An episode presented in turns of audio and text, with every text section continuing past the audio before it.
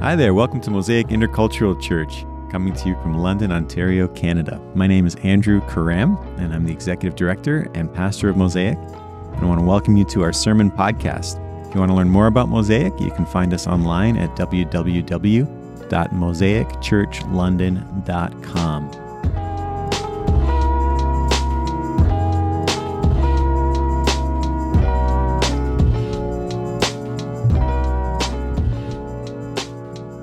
Let's pray, and then we'll get into the scriptures. Father in heaven, you have given us so much this morning to give you thanks for. Thank you for drawing us into the holy place through Jesus, your Son, by the power of your Holy Spirit. Thank you so much, God. We want to hear your word. We want to do your word as your Spirit leads us and gives us power. So, would you open up our ears, move our hearts? And awaken our desire, awaken our courage, awaken our faith. God, grant us faith to respond to you in ways that would just give you tons of joy. And we know that the things that please you and that give you joy are the greatest possible. They are so good, and they're for the blessing of the whole world. So thanks in advance, Father. We pray this in Jesus' name. Amen. So, our scripture this morning comes from the book of Ephesians, which you can read in your little pamphlets. Uh, I'm going to read it as well from uh, my printed Bible here. This is Ephesians chapter 3, verses 14 to 21. For this reason, Paul writes, I kneel before the Father, from whom every family in heaven and on earth derives its name. I pray that out of his glorious riches he may strengthen you with power through his Spirit in your inner being, so that Christ may dwell in your hearts through faith. And I pray that you, being rooted and established in love, may have power together with all God's people, with all the Lord's holy people, to grasp how wide and long and high and deep is the love of Christ, and to know this love that surpasses knowledge, that you may be filled to the measure of all the fullness of God. Now to him who is able to do immeasurably more than all we ask or imagine according to his power that is at work within us. To him be glory in the church and in Christ Jesus throughout all generations, forever and ever. Amen. Now, God has clearly gone before us in, in, this, um, in this sermon. He gave the sermon last night as Dada was sleeping, and she had this dream, right? And the dream uh, called her and calls us to, to recognize the power of God, to love God for his power, sure, but to recognize that actually his power is the expression of his love. That the ex- exercise of God's power is the exercise of God's love. God is love. And here in this passage, we have, the, um, we have these themes of power and love intertwined. And the Lord has given us an exhortation to certainly believe him, believe that he, the creator of all things, is able to do abundantly more than we can ask or imagine, but not to fixate on what his power can do for us, but to actually enter into the experience of that love which God is, Father, Son, and Holy Spirit, which then manifests itself in works of power that we can experience and enjoy. So God has already been speaking to us about that. The songs have called us to worship God in this way. The testimonies have, have called us to worship God in this way. And so uh, this is amazing. We have, we have heard this passage offered to us already uh, in our service. So I just praise God for the way that His Spirit works and for the way that He wants to help us no matter where we're coming from. He wants us to experience this for ourselves. And so the, the, the, the phrase that catches my attention and that I'd love us to focus on here for a little bit is that in this passage, we actually have an incredible paradox, and it's a beautiful reality. But we are called, and we, we actually have hope to know the unknowable and to grasp the ungraspable. In Jesus Christ, God gives us the capacity to know the unknowable to grasp the ungraspable because this incredible power of God is His love, which comes to us by His grace, so that God Himself might dwell within us. And if God gives us God's self, if God gives us himself to dwell within us, the very presence of Christ, then the one who surpasses knowledge is actually who we experience day by day. We are on this incredible eternal journey of knowing the that the one who surpasses knowledge. And as Paul says in verse 18 and 19, God can give us power to grasp how wide and long and high and deep is the love of Christ. Well, can you can you grasp something that is infinite? My hands can't. Right? My hands are fit for a baby to wrap its fingers around, right? My, a baby can grasp my finger. my finger can grasp another person's hand. I cannot grasp the infinite. But in Jesus Christ, if Christ dwells within us, then we can grasp how wide and long and high is the love of Christ because that love grasps us and carries us along. This is an amazing, amazing gift. And this passage in Ephesians chapter 3 is kind of like an echo, if you will, of the very beginning of, of the book of Ephesians.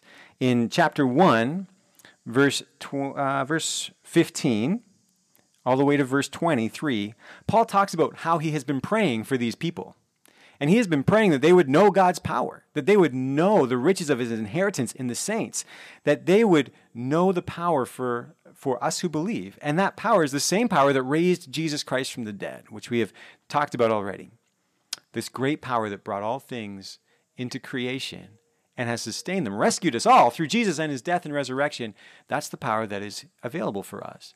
And now, after explaining to us all that Jesus' death and resurrection has done, and all that God has done in Jesus for us, Paul brings it back again. He says, I'm praying for you. I'm kneeling down and I'm praying for you. And I'm praying that you might, by the power of God, know God who is beyond our knowledge and grasp how wide and long and high is the love of Christ, which surpasses our grasp. To know the unknowable, to grasp the ungraspable. And so I want to just take a couple of minutes and reflect with us. What does that look like? When you've got a man praying, kneeling before God, raising his hands in prayer and saying, God, I pray for these people that they might know you, that they might be strengthened in their inner being, that you would dwell in them by Christ, by the power of your Holy Spirit. What does that look like in a community when God says, Yes, when God says, Absolutely, I will fill this community with my very self. Well, it means that that community has to be filled, obviously, with the very practical love of God. That community, in, in, the, in the hidden ways, the things that are hidden in that community, are actually the things that bring forth life.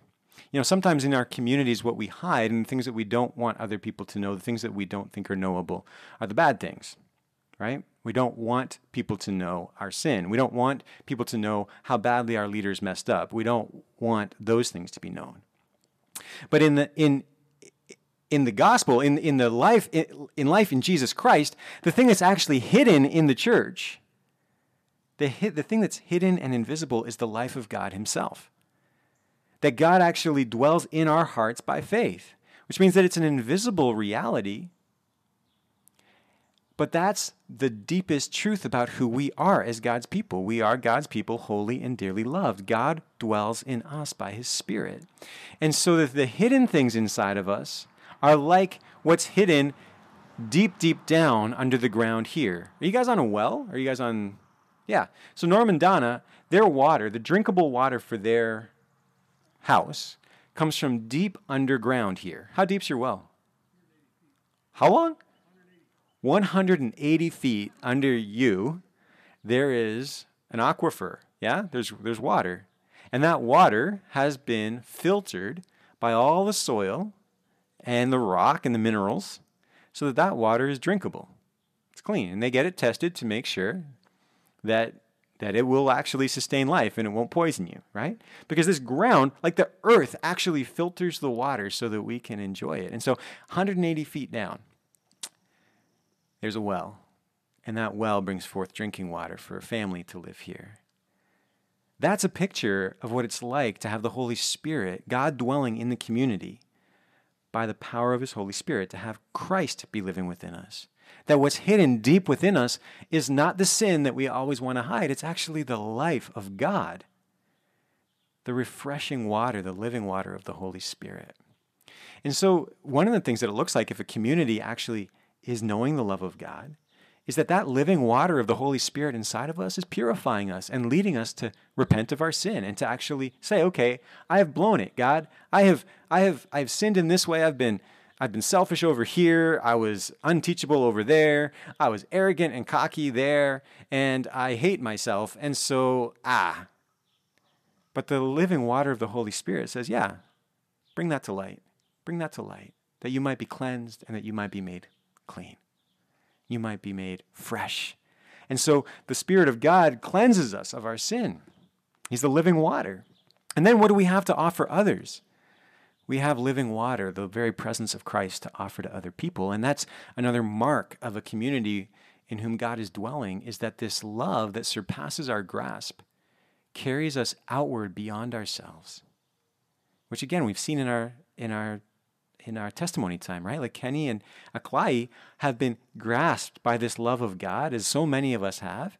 And this love of God is propelling them to gain skills so that they can be healers. They can be ministers of healing to others, using all of the wisdom that's available in this world, which is all the good gift of God, using it in the name of Jesus to bring healing and help to people.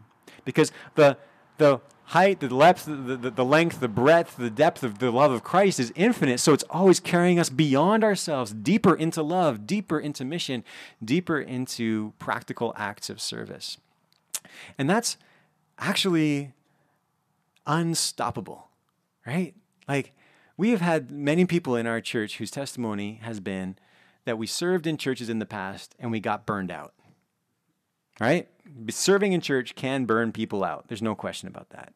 And when that happens, you got to ask you got to ask, okay, how how is it that in the community of people in whom Jesus lives, whose love is infinite and is like this powerful stream of living water, how is it that we can burn out? Why is it that so many of us have that experience in our past? And we can so easily flip things around by, by and this gets back to Dada's dream, right? We can flip it around and say, well, God wants me to be productive, and my productivity, my power is more important than my experience of God's love, right? It's, I mean, that's just the common, common thing. I need to be productive in order for other people to be impressed with me, and in order for God to be pleased with me, and therefore, I gotta, if I'm not experiencing God's love, I just gotta press on. And so I press on and press on and press on. And then my experience of God's love gets thinner and thinner. And that what should be a beautiful well that, that refreshes me becomes a trickle, a dry trickle. It's awful. But the good news is, and this is again a testimony of many people in our church, when we actually come back to the love of God that is in Christ Jesus, when we come back to God and we say, okay, God, you are all love, you are infinite power and joy. So, Lord, grant me a new experience of your love for me. What we find is actually energy to serve.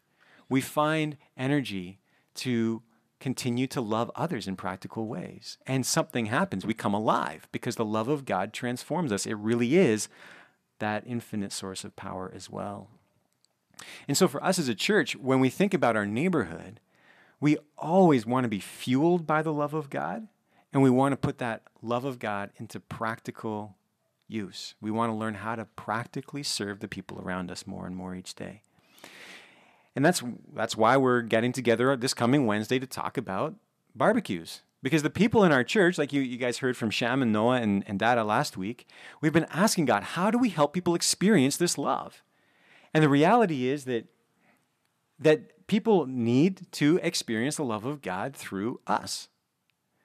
Jesus absolutely speaks to people through dreams and visions. He's doing it now. He's doing it all over our city and all around the world, absolutely.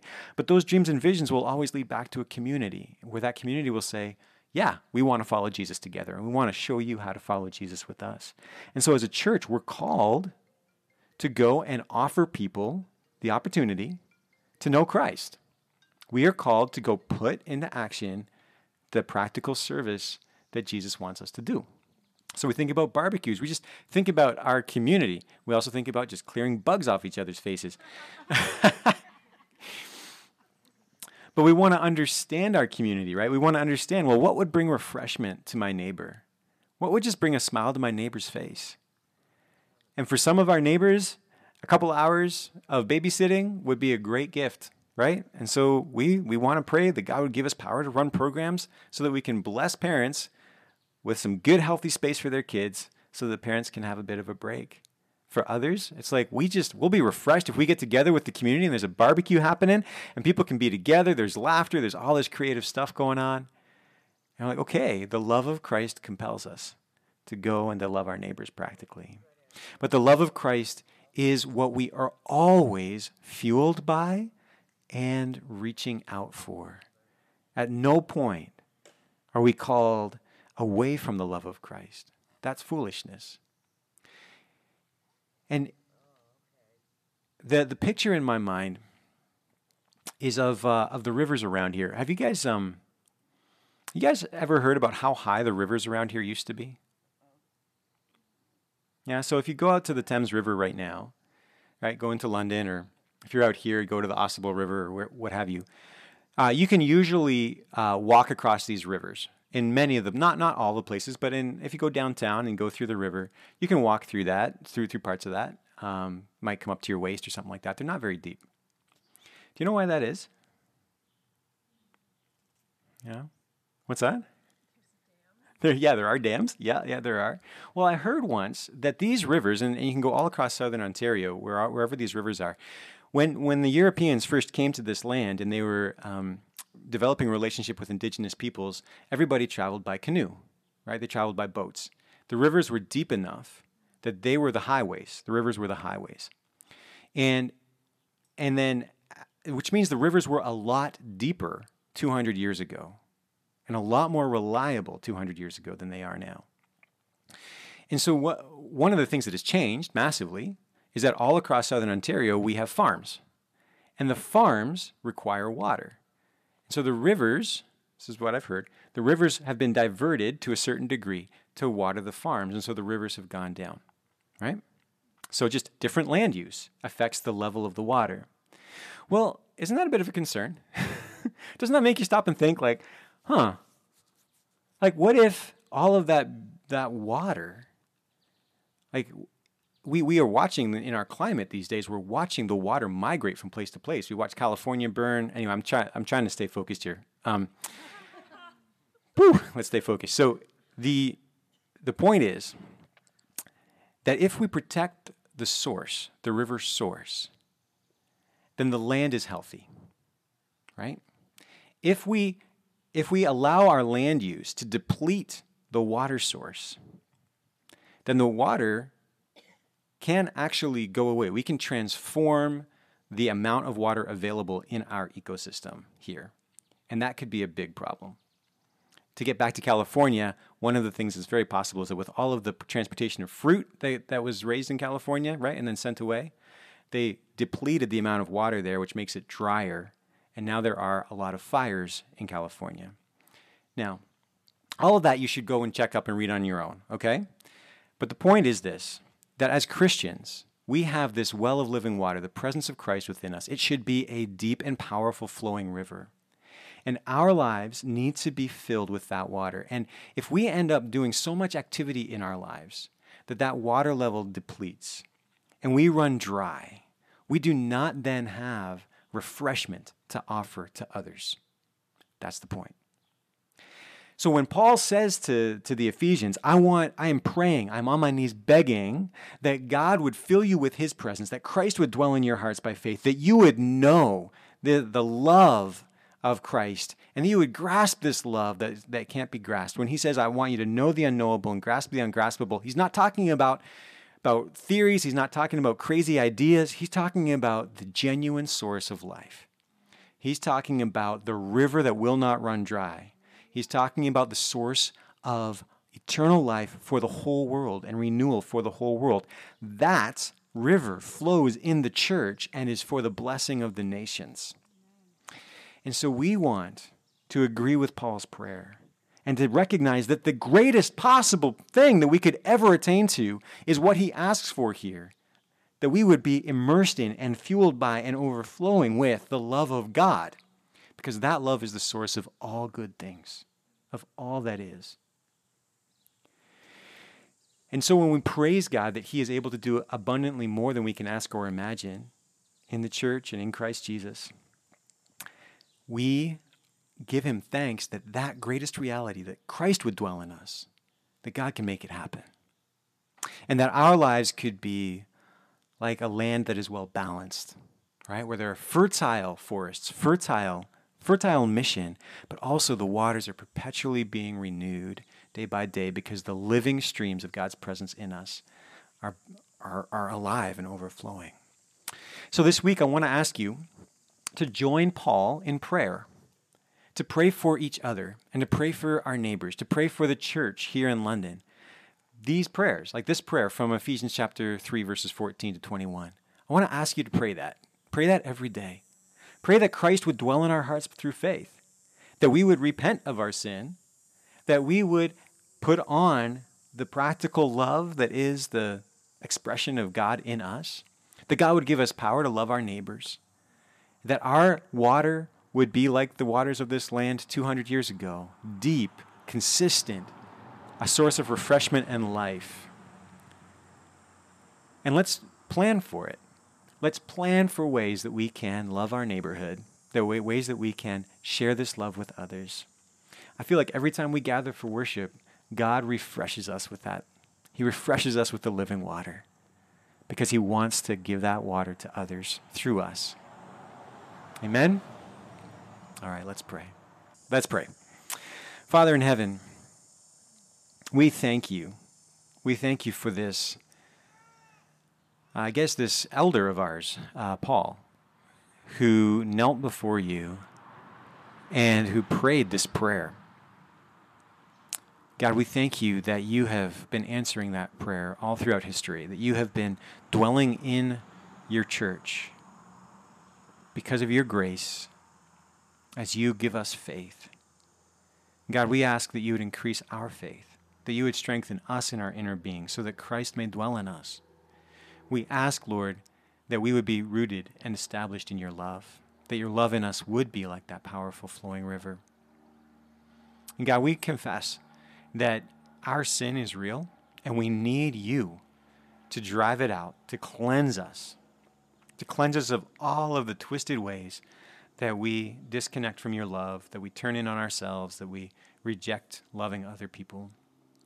God, forgive us for that, please. Cleanse us. And God, with the power of your Spirit, bring refreshment to our souls and refreshment to our, our networks of relationship, our families, our friends, uh, our coworkers. And God, I pray that you would teach us to pray with Paul these very words. And I pray, Lord God, that you would give us strength as a church to put into practice good plans, plans to, to, to express your love in practical ways to our neighborhood and to those around us. God, you're able to do infinitely more than we can ask or imagine. And so I recognize that my prayer is small, and I pray that you would far surpass it in your answers and in your delighted yes. And I ask this in the power of Jesus' name. Amen. You have been listening to a sermon podcast from Mosaic Intercultural Church in London, Ontario, Canada. My name is Andrew Karram, and I want to thank you for joining us.